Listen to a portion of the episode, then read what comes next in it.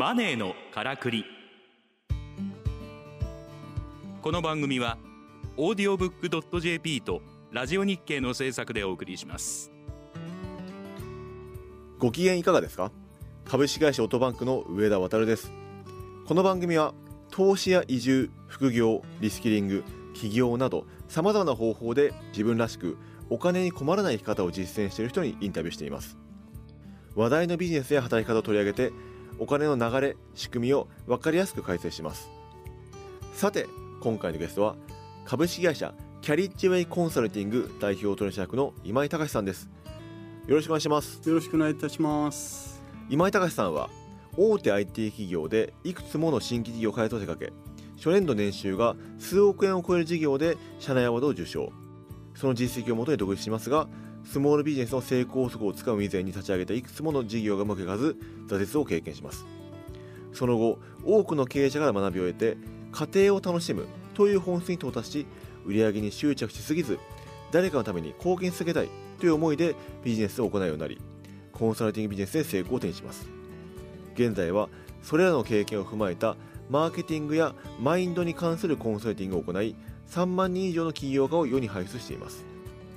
今井さんの著書としてシリーズ10万部を超える起業1年目の教科書や誰でもできるのに9割の人が気づいていないお金の生み出し方など起業の最初の一歩を後押しする活動を行っていらっしゃいます。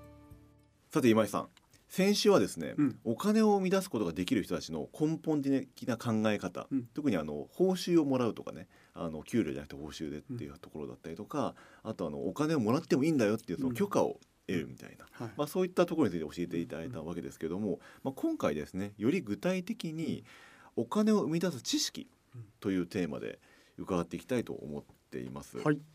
まあ、今回ですねビジネスを立ち上げようと例えば考えるじゃないですか、うん。独立しようとかあのそういう時ですよね。その時に自分のアイディアとか知識とかスキルとか経験だとお金を生むだけのあの売れる価値みたいなものが生めないんじゃないかっていうふうに思う人も非常に多いと思うんですけども、うんまあ、具体的にまあどうやってそういった自分自身の商品価値みたいなものを生み出していけばいいんでしょうか？はいありがとうございます。これねあの重要なのはじゃあな何が何が価値を決めるのかうんうん。ということなんですけど、であの真面目な人ほど自分のこう機能の品質を高めようとするんですね。それこそやっぱりスキルをアップしようとか知識をもっともっと増やそうと、でスキルアップしたら商品の価値が高まるんじゃないかとうん。思ってしまうんですけども実はそうじゃないっていう。違うんですか、違うんですよ。うん。えー例えばめめちゃめちゃ機能の高い、はい。えー携帯電話とかスマホとか、うん。あったらどうでしょうかね。まあ、すっごい高そうな感じしますよね。すごい高い、えーなんかめちゃめちゃなんか宇宙人とかと喋れるはい。スマホ、うん。あごめんそれぐらいだったら欲しいと思うかもしれないけど。なんかめちゃめちゃもうプロ級の写真が撮れるはい。スマホ。カメラがついてるスマホとかね、えー絶対ブレないスマホとかね、うん。それが50万円ですって言われて。はい、うん、機能がいいから買うでしょっていう。うん、どなりますかね？50万だと相当ですよね。さすがに高すぎて買わなそうな気しますよね。そっちうんもね、うん別にそんな機能いらないですよね、うん、うんちょっとうまく取れればいいですよね。そうそうちょっとうまく撮れて あとちょっとアプリがうん、それこそうんそんなに遅くなく動いそうてね。まあまあたまに通話できてうんぐらいできればいいと思うんですけど、うん、うん、なので実は機能で価格が決まるわけでは本当はないっていうなるほど。ことなんですね。うん、でもやっぱ真面目な人ってスキルアップ頑張りうん、すぎたりしません、うん、わかります。あの真面目な人ほどそういう傾向にというか、なんか資格をたくさん取ってみたりとかね。資格なんですよ。じゃあ資格取ったら稼げんのかって話ですよね、これ皆さん聞いてる方どうですか？なんか起業しよう副業しようと思ったらしとりあえず資格って思う人すごい多いんですけど。なんか資格さえあればいけそうな気しますよ、ね。そうじゃないですよ。じゃああの資格持ってる人すべてうん、ね、稼いでるのかっていうとやっぱりそうでもないそうですね。うん。うん、じゃあ何が、えーその価格とか価値を決めるかっていうと、うん。ズバリですね。感情ですね。感情。感情。お客様の感情ですね。あ、自分じゃなくてお客様の感情ね。客様の感情、うんうん。でめちゃめちゃ簡単に言うと、えーお客様の感情が良くなればお金払ってくれますよと。満足してお金払ってくれますよという。こああ満足度が高いと払えますよ、とそうそうそう。ね。で、うん。あとねもっと言うと欲しいっていう感情がうん強ければ強いほどうん。高いお金を出すっていうことです、ああなるほど、うん。これ分かりやすいですね。わかりやすいですね、ううんいっぺんあのちょっと観光地歩いてたらはい。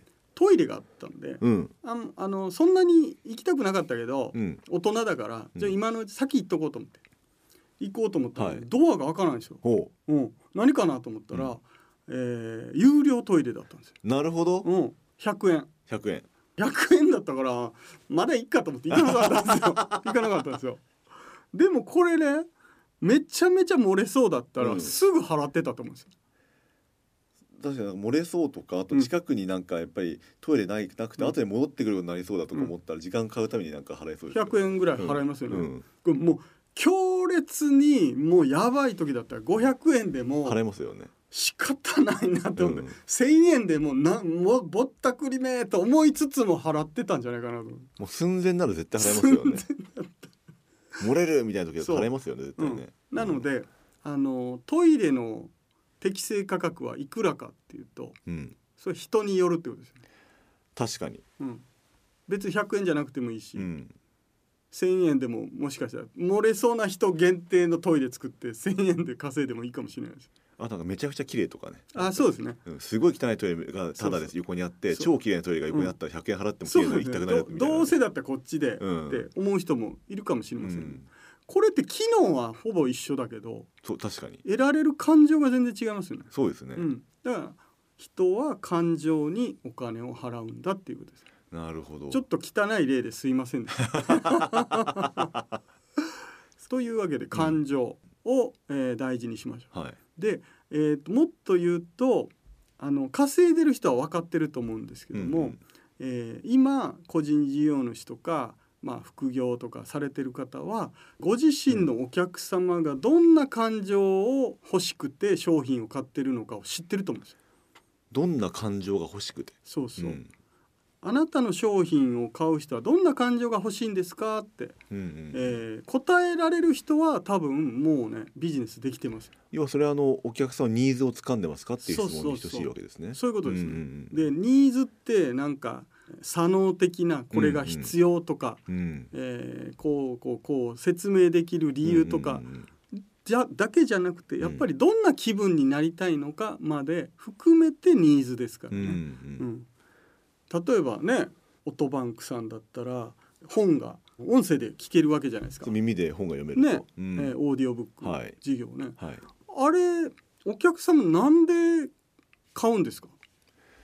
そうですね。いくつか理由あると思うんです。よ、うん。なんかあのまず楽だからですよね、楽。うん、読むのしんどいもん。要は目が疲れてしんどいから、うん。右で引くだけ楽だそうっていううそそのしんどさを解消したい。でも本は理解したい、うん、だから買うんですよね。そうですね、うん。う、ん、であと2倍速にしてねはい。聞いたりね、速読できるみたい速な読できる寝ながら聞ける。はい。僕とか結構あの寝る前に聞いてたりしますねあ寝る前に。そうそうそうそう、んあの勝手に寝れるんで難しめの本だったら寝れるんですよ。結構なんか寝るために聞いてます言いますね。やっぱりそうでしょ、ん。だからあの勉強のためにっていううん。感情ではなくて、うん。あ、ね、寝ようとゆっくり寝たいなとぐっすり寝たいな、熟眠したいなと。そのために実はオーディオブック買ってるって人もいたりするんですよ。いらっしゃいますね、うん。一つの商品でも得たい感情って実は全然違うんですよ。確かに。人それぞれ違うとこそうそう。だからそのアピールポイント変えたらいろんな人に売れるわけですよ。そう勉強したい人には勉強隙間時間に目を使わずに、通勤時間に聞けますよとか言えるし、寝不足の人にはうん。これでぐっすり寝れますよって、寝不足解消します。そうそうそう。すぐ寝れるオーディオブック集とかね、実際あの一時期羅生門がすごい売れたことがあって。マジっすか、羅生門の売れてる理由を聞いたら、うん、いや羅生門よく寝れるんですよ そうなんだって思ったんですよね。あのおすすめはあの男性の低い声のはい。ナレーターの方のめっちゃ寝れますよね、ま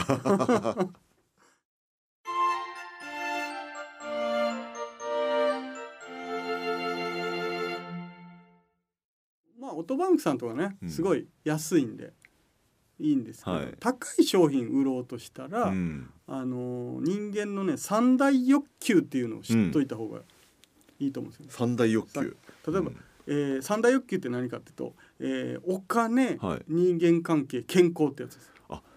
お金人間関係健康なんですね。そうそう。お金になるんだったら買う、うん。えー人間関係が良くなるんだったら買う。う、ん。健康についてはお金をやっぱりみんな払う、うん。この3つの欲求に沿った商品だったら、うん。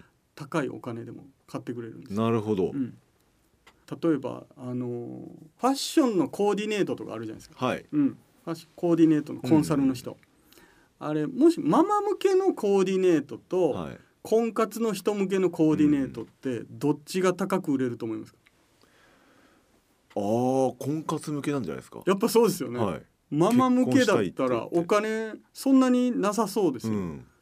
しかもそんなに払わなくても困らないですよね。だって婚活だったらそれ払えばうん。結婚できる確率上がるとか、そうですモテるだったら払えますよねそうですよね、はい。そうそう。なので同じ商品なんですよ。うん。ぶっちゃけコーディネートのスキルなんて一緒なんですけど、うん。ママ向けにやってる人は多分そんなに儲からない、うん。でも婚活の人向けにサービスしてる人うん。は結構集客できて儲かってしまうと、なるほど。うん、婚活コーディネーターとかになってる方がいいわけですねきっと。そうですそうです。んということなので同じスキルでも、えー強い欲求を持ってる人向けのサービスを作ることによって、うん。単価をたくさん上げることができるとなるほど、いうことなんですね。まあ、それだけ切実なニーズがあるからってそうそうことですね。そうそう。うんう。うんんあとはなんか例えばレーシックってあるじゃないですか。うんはい。し視力あ回復僕やったことありますねあそうですか、はい。そうですか。あのー昔めちゃめちゃね高くてね、うん。片方50万円ぐらいとかだったんですけど当時の高い金額の時でも、うん。あのー飛びついてやった、えーレーシック受けた人うんがいるんですけど、まあいろいろいると思うんですけどどんな職業の人だと思います？レーシックやった人ですか、うん。プログラマーとかそういう人じゃないですか？ああどうかな？かもしれないですけど 目がしょぼしょぼするからって、はい。あそれもあるかもしれないですけどあのー飛行機のパイロット。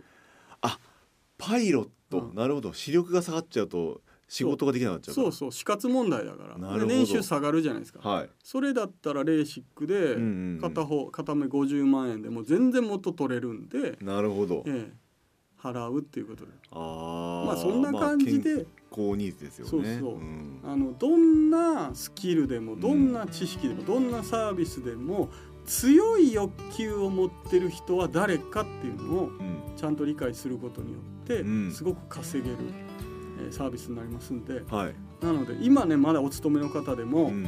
えー自分のスキルはどう役に立つかぜひ考えていただきたいなと思います。ありがとうございます。今回のゲストは今井隆さんでした。どうもありがとうございました。ありがとうございました。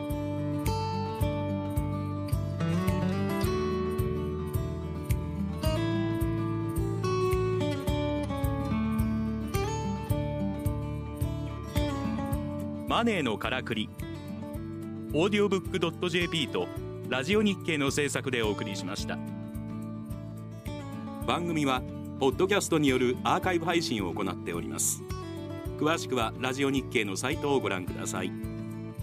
ラジオ日経マネーのからくりで検索するとトップに表示されます。